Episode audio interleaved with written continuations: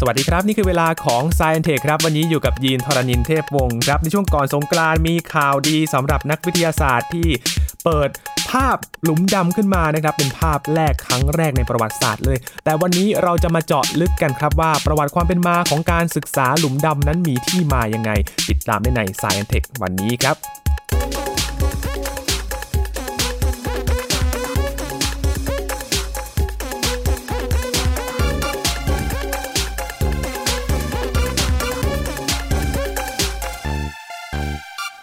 ย้อนไปช่วงประมาณก่อนวันหยุดยาวนะครับ ช่วงสงกรานต์มีข่าวใหญ่มาก ๆ เลยนะครับ ในวงการวิทยาศาสตร์ที่มีการเปิดเผย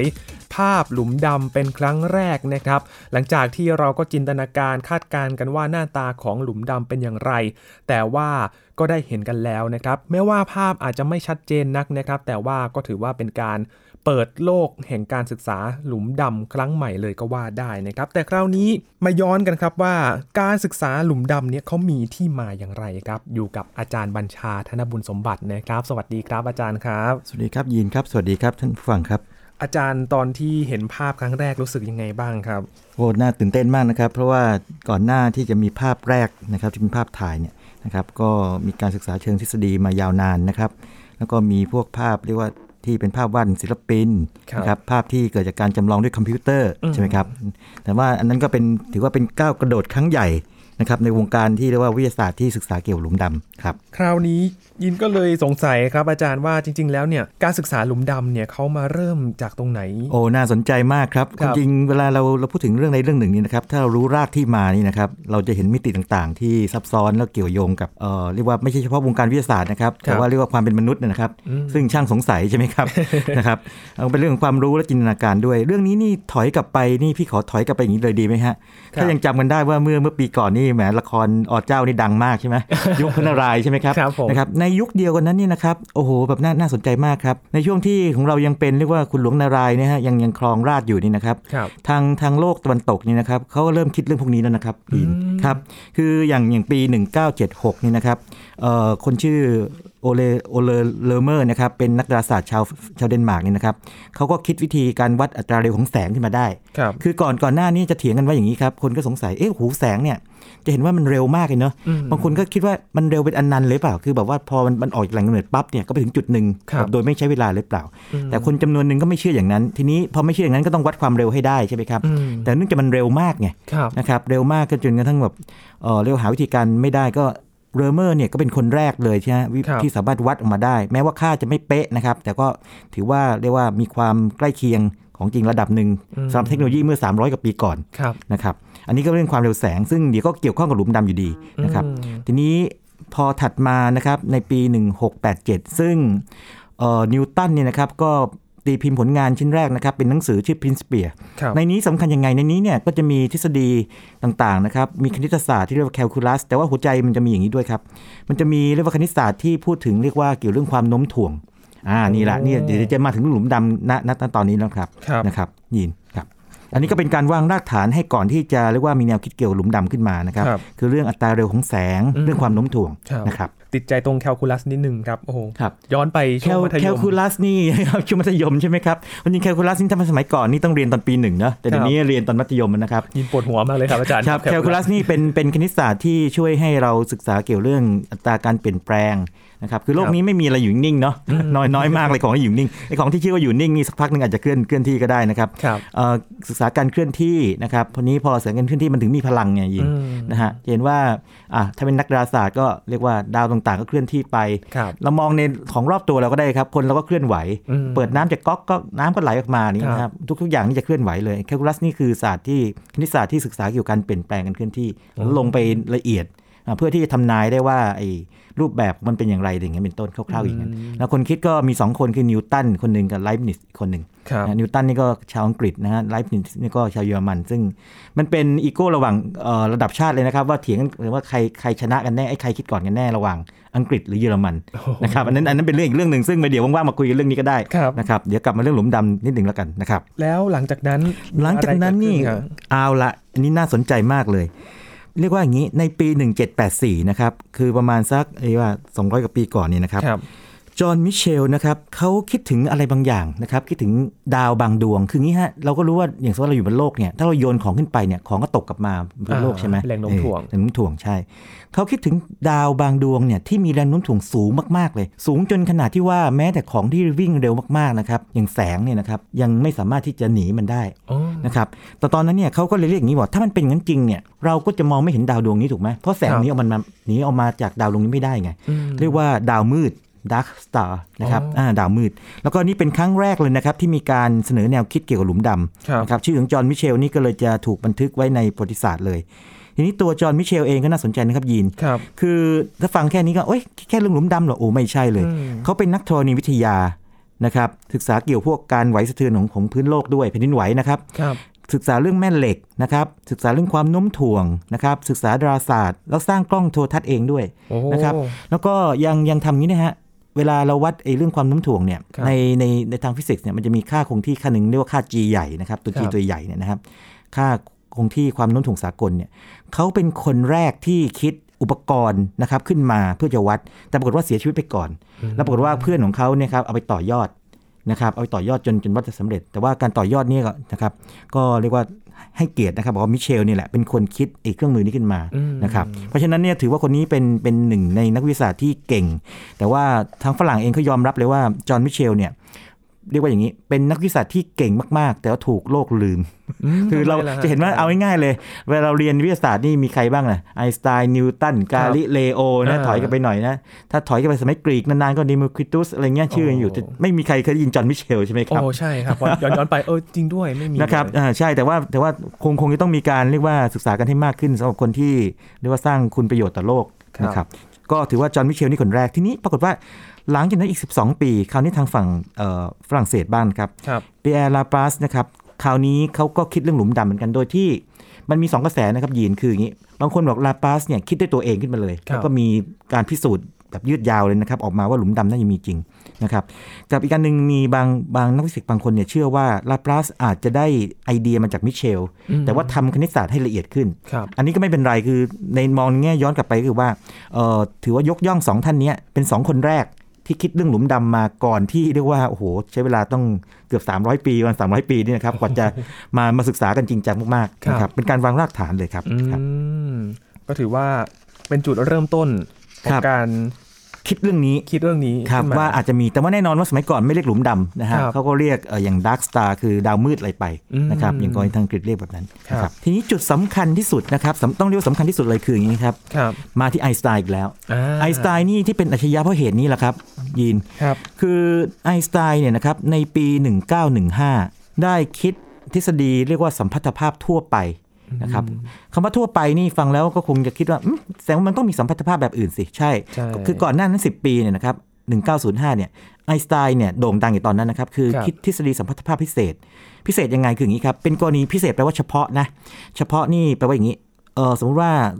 ของนะครับ เคลื่อนที่รถยนต์นะครับครับจรวดเนี่ยเคลื่อนที่ด้วยความเร็วคงที่นะครับอืมนะครับก็ใช้กรณีแบบนั้น ซึ่งในการคิดแบบนี้ปรากฏว่าไอน์สไตน์สามารถผนวกรวมเรียกว่าเวลากับอวกาศเข้าด้วยกันครับนะครับผนวกรวมมวลนะครับแมสเนี่ยนะครับตัว m เนี่ยนะครับเข้ากับพลังงานคือ energy เข้าด้วยกัน เกิดเป็นสูตร e เท่ากับ mc กำลังสองอ่าฮะอันอันนั้นแบบสมรรถภาพพิเศษนะครับครับ แล้วก็สามารถที่จะคิดถึงเรื่องเวลาว่ามันแบบว่าแต่ละคนเนี่ยเวลาอาจจะเดินไม่เท่ากันก็ได้นะอืมนะครับเวลาเป็นสัมพัทธภาพเป็นต้น ทีนี้พอมา อีก 10 ปีถัดมาเนี่ยนะครับสิ่งที่เกิดขึ้นคือไอน์สไตน์สามารถผนวกรวมเรื่องความโน้มถ่วงเข้าไปในทฤษฎีสัมพัทธภาพพิเศษได้ด้วยอืมันก็เลยใช้ได้กว้างขวางขึ้นครับพอเป็นความเอ่อเรื่องความโน้มถ่วงเข้าไปปั๊บเนี่ยคราวนี้ก็คลุมทั้งจักรวาลเลย ทั้งเอกภพเลยนะครับเอ่อสัมทฤษฎีสัมพัทธภาพทั่วไปของไอน์สไตน์เนี่ยนะครับพูดถึงอะไรได้บ้าง พูดถึง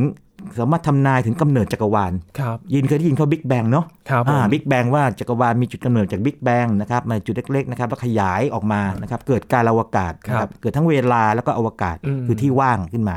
นะครับสามารถทำนายอะไรได้อีก สามารถทำนายคลื่นความโน้มถ่วงได้อ่านะครับอ่าซึ่งเป็นข่าวดังเมื่อสองสามปีก่อนนะครับ แล้วก็อีกอันหนึ่งที่น่าสนใจมากนักฟิสิกส์คนอื่น หรือนักคณิตศาสตร์คนอื่นเนี่ยนะครับจับเอาทฤษฎีของไอน์สไตน์เนี่ยไปทำนายเรื่องหลุมดำม คือตัวไอน์สไตน์เองไม่ได้คิดเรื่องหลุมดำนะครับครับผมแถมพอมีคนอื่นคิดเนี่ยไม่เชื่อด้วยซ้ำไปว่าน่าจะมีอ๋อเพราะว่ามันมันมันโอ้โหมันซับซ้อนมากไงนะฮะครับแต่ว่าหัวใจคือว่าทฤษฎีของไอน์สไตน์เนี่ยเป็นรากฐานของการคิดเรื่องหลุมดำเลยนะครับแล้วปัจจุบันก็ต้องใช้ทฤษฎีนี้ด้วยครับนะครับโอ้โหถือว่าแม้ว่าอะไอน์สไตน์เองอาจจะไม่ได้บอกว่ามี เรื่องของไม่ได้เชื่ออะไรอย่างนี้ม่ด้อ่าเชื่ใช่ แต่ทฤษฎีเขาทรงพลังมากขนาดครับที่ว่ามันทำนายได้ถูกต้องอ๋อคิดแค่นั้น นี่นี่คือเรียกว่าอย่างนี้อัจฉริยะก็จะเป็นแบบนี้นะฮะครับคือตัวเองอาจจะไม่ได้เชื่อแบบร้อยเปอร์เซ็นต์ขนาดนั้น แต่ว่าอืมสิ่งที่เขาคิดออกมามันมันมีมันมีสัจจะหรือมันมีความจริงซ่อนอยู่ในนั้นครับถ้าหากว่ามีคนไปต่อยอดมันได้อย่างถูกต้องเนี่ยนะครับอืมก็จะเจอไอ้ความจริงเช่นหลุมดำนี่เป็นต้นอืมจากทฤษฎีก่อนนะครับนะครับครับ ก็คือทฤษฎีเนี่ยขึ้นมาก่อน ใช่ใช่ทีนี้จุดน่าสนใจคืออย่างนี้ครับ เพราะครับไอน์สไตน์ตีพิมพ์ทฤษฎีได้ไม่นานไม่ถึงปีเลยนะครับ ปรากฏว่ามีอยู่นักเอ่อคณิตศาสตร์ชาวเยอรมันท่านหนึ่งครับครับ ชื่อคาร์ลชวาร์ซชิลด์นะครับ คนนี้น่าสนใจมากครับ คือเป็นนักฟิสิกส์นะเอ้ยเป็นนักคณิตศาสตร์นะครับครับแต่ว่าก็เอาสเอาสมการไอน์สไตน์เนี่ยครับไปแก้ นะครับอืมปรากฏว่าจุดน่าสนใจมีเกร็ดเล็กๆอย่างนี้ครับ ช่วงนั้นเนี่ยเป็นช่วงที่อยู่ในระหว่างสงครามโลกครั้งที่หนึ่งนะครับคือปี 1916นี่นะครับครับชวัสชิลเนี่ยต้องไปรับใช้ชาติด้วยคือเอาไปเป็นเป็นทหารอยู่แนวหน้าของเอ่อกองทัพเยอรมันครับแต่ว่า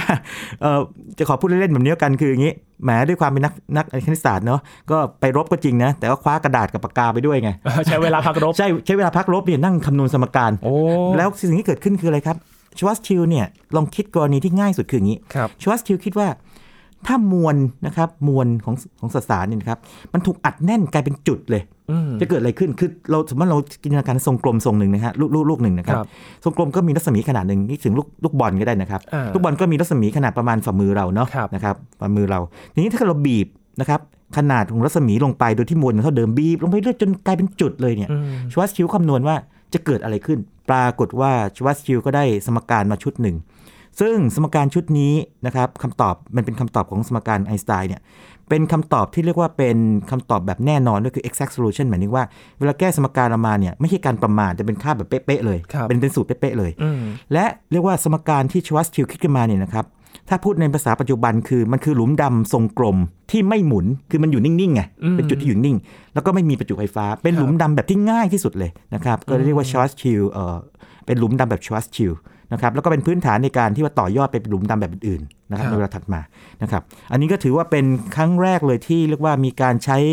เอ่อคณิตศาสตร์นะครับเข้าไปแก้สมการไอน์สไตน์จนกระทั่งพบว่าเอ๊ะหลุมดำนี่อาจจะมีจริงก็ได้นะอ่านนะครับอ่าเป็นครั้งแรกเนี่ยนะครับโอ้โหถอดสมการออกมา ใช่ แต่ไอน์สไตน์ก็อีกแล้ว ไม่ใช่ก็อย่างที่บอกไม่เชื่อไงไม่เชื่อไงแต่บทำไว้ก่อนบอกว่าไอ้นี่มันคณิตศาสตร์คุณบีบมวลเป็นจุดได้ยังไง อะไรเออมันมันก็จะไปไปแนวนั้นเพราะแล้วก็อย่างมันมันไม่มีหลักฐานทางการทดลองเอ่อรับรองด้วยนะครับนะอืครับแต่ว่าก็เป็นสมการออกมาเลย ใช่ครับอืมทีนี้เอ่อพอหลังจากที่เรียกว่าอย่างนี้บีบไอ้มวลให้เป็นจุดไปแล้วใช่ไหมครับครับปรากฏว่าอย่างนี้ครับ อีกประมาณสักเอ่อ20ปีถัดมานะครับ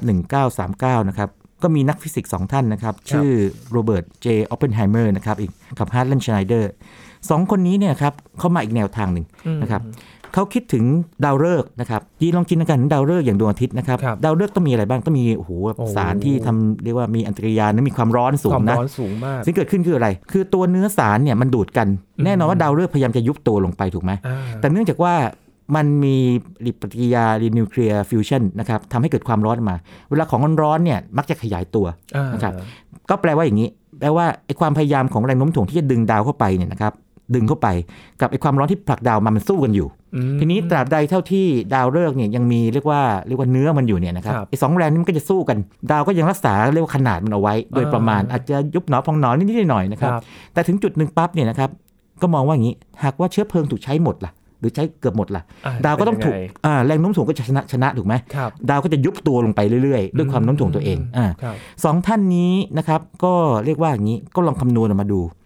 ปรากฏว่าก็พบว่า เออเนาะถ้าคิดแบบนี้นะครับ เป็นไปได้เหมือนกันนะ ที่ว่ามันน่าจะมีไอ้เรียกว่า ซึ่งสิ่งที่ต่อมาเรียกว่าหลุมดำขึ้นมาครับนะครับแล้วก็แน่นอนว่าไอ้สายก็ไม่เชื่ออีกเหมือนกันก็ทฤษฎีอีกแล้วทำนองนั้น ทีนี้คนคนอื่นก็สงสัยแต่ว่าก็มีการตีพิมพ์นะครับครับเอ่อในวันที่ 1 กันยายน1คศ1939 นะครับอืมแต่ปรากฏว่าจะเรียกว่าโชคดีโชคร้ายไม่รู้คืออย่างนี้ ช่วงนั้นดันเป็นช่วงสงครามโลกครั้งที่ 2 อีกแล้วอ๋อคือคืออย่างนี้ปีปีนั้นเลยนะครับเป็นปีนั้นเลยนะครับเอ่อสงครามโลกครั้งที่2เนี่ยระเบิดขึ้นในปี 1939 เลยเอ่อออปเพนไฮเมอร์เนี่ยก็เลยต้องผลักผลักตัวเองนะครับออกจากงานทางด้านพวกหลุมดำหรือว่าไอ้พวกเนี้ยพวกเกี่ยวกับดาราศาสตร์เนี่ยไปทำงานเป็นอะไรรู้ไหมครับ หัวหน้าโครงการเอแมนฮัตตันคือพัฒนาระเบิดนิวเคลียร์ของสหรัฐอเมริกานะครับออปเพนไฮเมอร์คนนี้แหละครับ ที่ถือกันว่าเป็นบิดาของระเบิดปรมาณู หรือระเบิดอะตอม ไม่ใช่ไอน์สไตน์นะครับครับ คือคนชอบคิดว่าไอน์สไตน์คิดระเบิดไม่ใช่คนละเรื่องเลยนะถ้าถามว่าใครคือบิดาของระเบิดไอไอแบบนิวเคลียร์หรือระเบิดปรมาณูนะคครัรับบออปเพนไฮเมอร์คนนี้เลยนะเป็นอืม father of atomic bomb ครับนะครับก็เลยทำให้ร้างราไปแล้วก็จุดน่าสนใจคืออย่างนี้ เรื่องของหลุมดำก็เลยถูกทิ้งร้างเอาไว้ประมาณสักเรียกว่า 10 กว่าปีเกือบ20ปีช่วงสงครามใช่เป็นช่วงสงคราม นักฟิสิกส์ก็ต้องแบบมุ่งไปสู่แบบว่าการพัฒนาอาวุธหรือว่าทำอย่างเรื่องอื่นไปนะฮะครับแต่ในสุดมันก็จะเรียกว่าอย่างนี้พอเรียกว่าโลกเริ่มเข้าสู่สันติภาพมีความสงบสุขเนี่ยมันก็กลับมาใหม่คือคืออะไรก็ตามที่ถูกทิ้งเอาไว้เป็นเรียกว่าแบบรากฐานไว้เนี่ยก็ถูกเอาไปต่อยอดใหม่ครับผมนะครับเกิดอะไรขึ้นคราวนี้ในปีประมาณสัก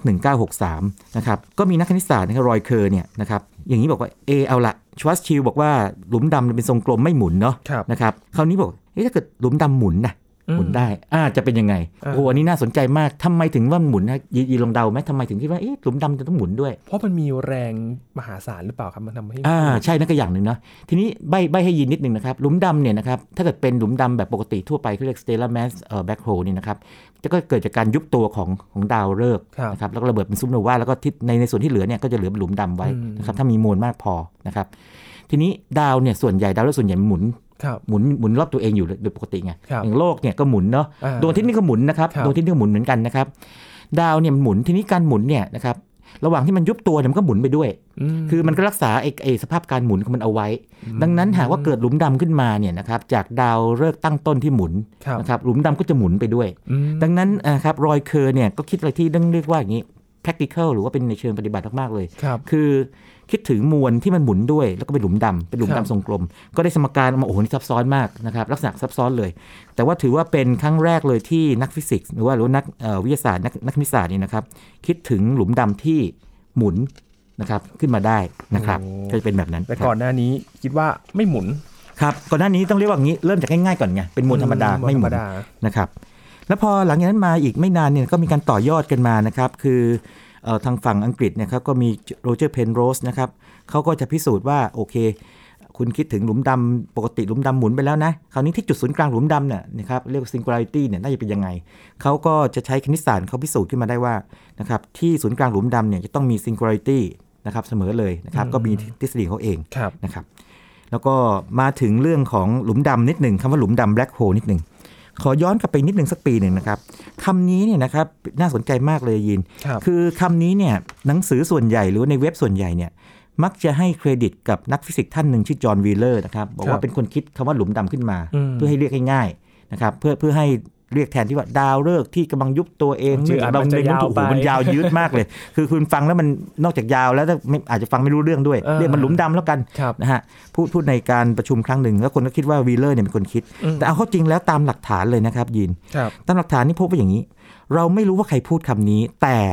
นักหนังสือพิมพ์คนหนึ่งครับชื่อแอนอีวิงนะครับเธอไปนั่งฟังสัมมนาทางทางวิชาการนะครับแล้วเธอได้ยินนักฟิสิกส์เนี่ยพูดบนเวทีไงแล้วเธอก็มาเขียนคอลัมน์ แล้วก็เธอเขียนคอลัมน์เนี่ยนะครับปรากฏว่าชื่อคอลัมน์เนี่ยอย่างนี้ครับ black holes in space อ๋ออ่า black hole นี่ใส่ฟันหนูด้วยนะครับ black ครั hole บ in space เออหลุมดำในอวกาศนะครับเออเป็นหลักฐานเลยเมื่อวันแล้วก็ตีพิมพ์เมื่อวันที่ 18 มกราคมเอ่อคศ 1964ครับนะครับแต่ว่าชื่อของเธอแอนอีวิงเนี่ยคนจะไม่ค่อยรู้จัก ทั้งทั้งที่มีการตีพิมพ์อย่างนี้คนจะรู้จักวีเลอร์มากกว่า เพราะวีเลอร์นี่เป็น นอกจากจะเก่งในแง่ของฟิสิกส์แล้วเนี่ยยังยังเป็นนักเรียกว่านักพูดหรือนักจูงใจคนที่เก่งด้วย นักสื่อสารไงครับเออคนจะจำภาพนั้นได้มากกว่าอืมนะครับก็เลยไปจำท่านนั้นเรียกว่าไปใช่ชื่อจันจอห์นวีเลอร์ไปครับนะครับก็จะมีเรียกว่าพัฒนาการอื่นตามมาอีกนะครับ เพราะว่าครับเรื่องหลุมดำนี่ก็จะมีทฤษฎีบทต่างๆ ก็มีการพิสูจน์ขึ้นมาครับเป็นเป็นเป็นลำดับนะครับอืมขึ้นมา แต่ว่ามันจะมาถึงปีนี้นะครับ ยินเคยยินชื่อฮอว์กิงเนาะสตีเฟนครับฮอว์กิงนะ นักฟิสิกส์พิการ Hawking ที่เรียกว่าเพิ่งเสียไปเมื่อครับปีก่อนนะครับ แล้วก็เรียกว่าเก่งเรื่องหลายสองเรื่องอย่างใหญ่ๆอย่างน้อยๆนะกำเนิดจักรวาลกำเนิดครับจักรภพนะครับกับหลุมดำในปี 1970เนี่ยน่าสนใจมาก เป็นปีที่มีความเคลื่อนไหวแบบทั้งหลายอย่างเลยเกี่ยวกับหลุมดำอืมอันหนึ่งก็คือว่าฮอ w กิงเนี่ยนะครับ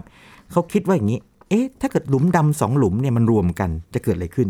อืมอ่าปรากฏว่าอย่างนี้ครับเอา หลุมดำหนึ่งหลุมเนี่ยมันก็จะมีคล้ายๆกับขอบฟ้าเหตุการณ์เป็นพื้นที่ผิวมันเนาะครับหลุมที่สองก็มีขอบฟ้าเหตุการณ์ถ้าสองหลุมรวมกันเนี่ยนะครับปรากฏว่าตามทฤษฎีฮอ w กิงเนี่ยนะครับ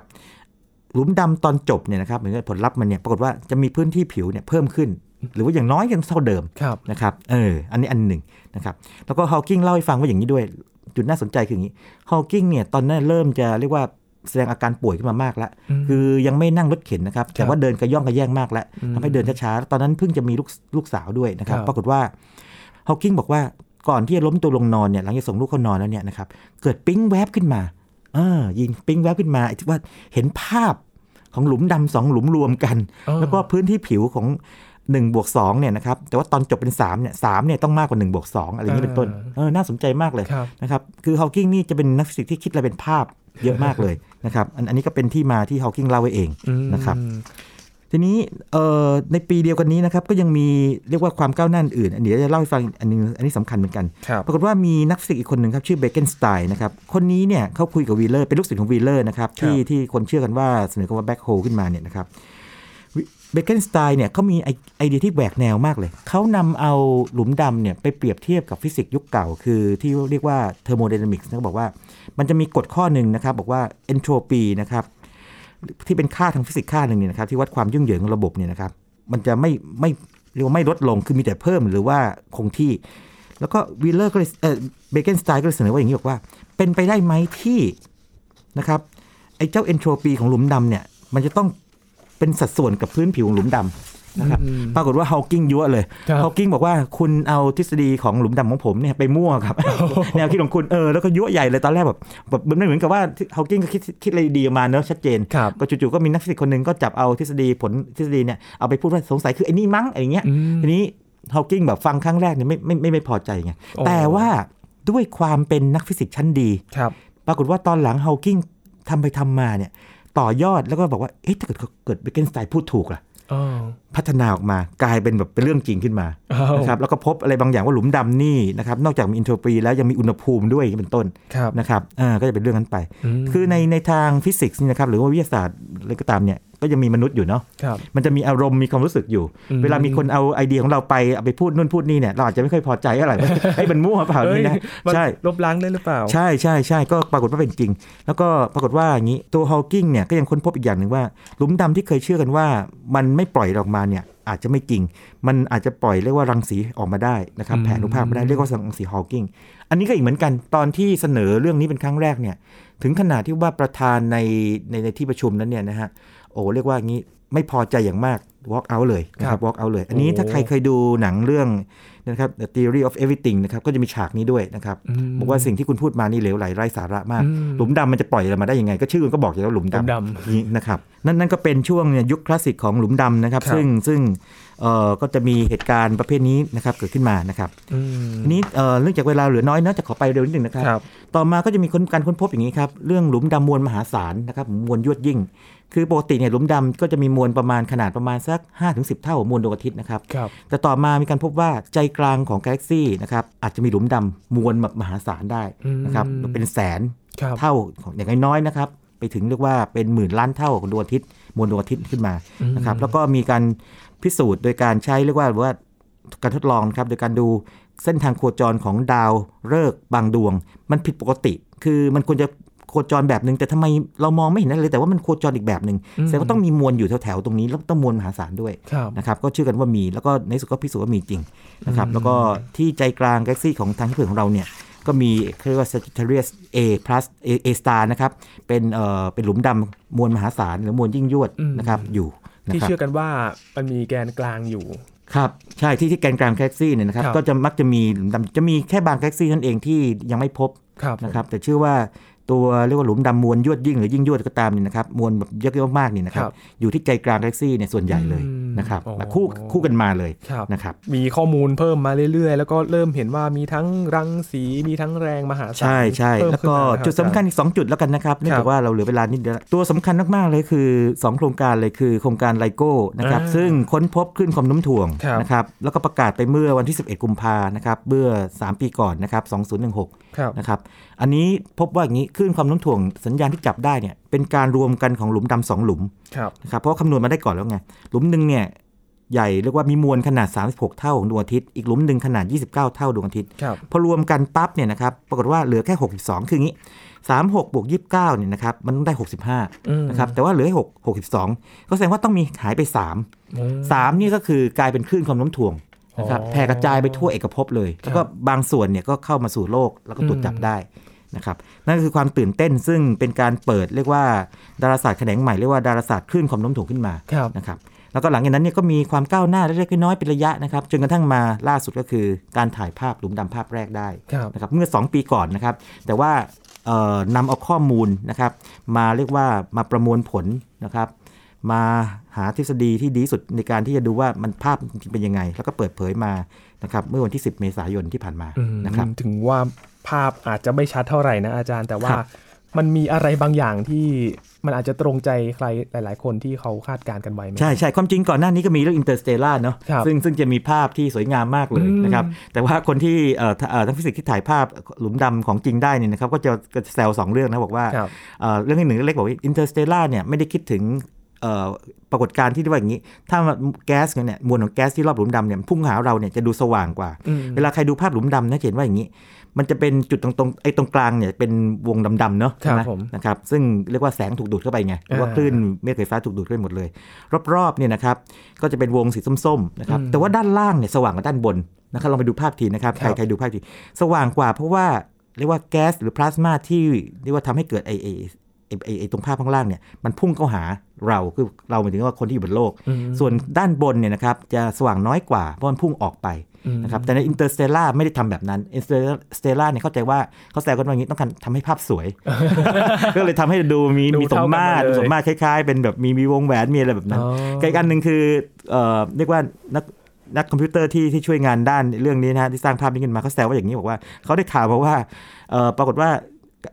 ภาพที่สร้าง Interstellar เนี่ยใช้เงินไปมากกว่าโครงการไอ Event Horizon Telescope ในการสร้างภาพหลุมดำครับ ก็เลยกลายเป็นเรื่องขำๆว่าโอเคตกลงฮอลลีวูดนี่สร้างภาพหลุมดำนี่ใช้เงินมากกว่านักวิทยาศาสตร์ใช้สร้างภาพหลุมดำของจริงด้วยซ้ำไปโอ้โหนะครับครับอาจจะก็เป็นเรื่องขำๆที่เขาแซวกันช่วยกันทดลองดีกว่าใช่ครับใช่ใช่ครับโอ้โหนี่เป็นไทม์ไลน์ที่เกิดขึ้นของหลุมดำนะครับ อาจารย์ครับทำให้เห็นภาพมากขึ้นว่าจุดเริ่มต้นของการศึกษาหลุมดำเนี่ยมีที่มาอย่างไร มีมานานแล้วด้วยนะครับครับครับสามร้อยหลักกว่าร้อยปีก่อนปีเลยสามร้อยกว่าปีก่อนนะครับครับนี่คือ Science Tech ประจำวันนี้วันนี้ขอบคุณอาจารย์บัญชามากๆเลยนะครับ ที่มาให้ความรู้ครับยินดีมากครับเยวบเรื่องของหลุมดำนะครับคุณผู้ฟังติดตามรายการย้อนหลังก็ได้ที่ www.thaipbsradio.com นะครับช่วงนี้ยินทรณินเทพวงศ์ลาไปก่อนนะครับ สวัสดีครับ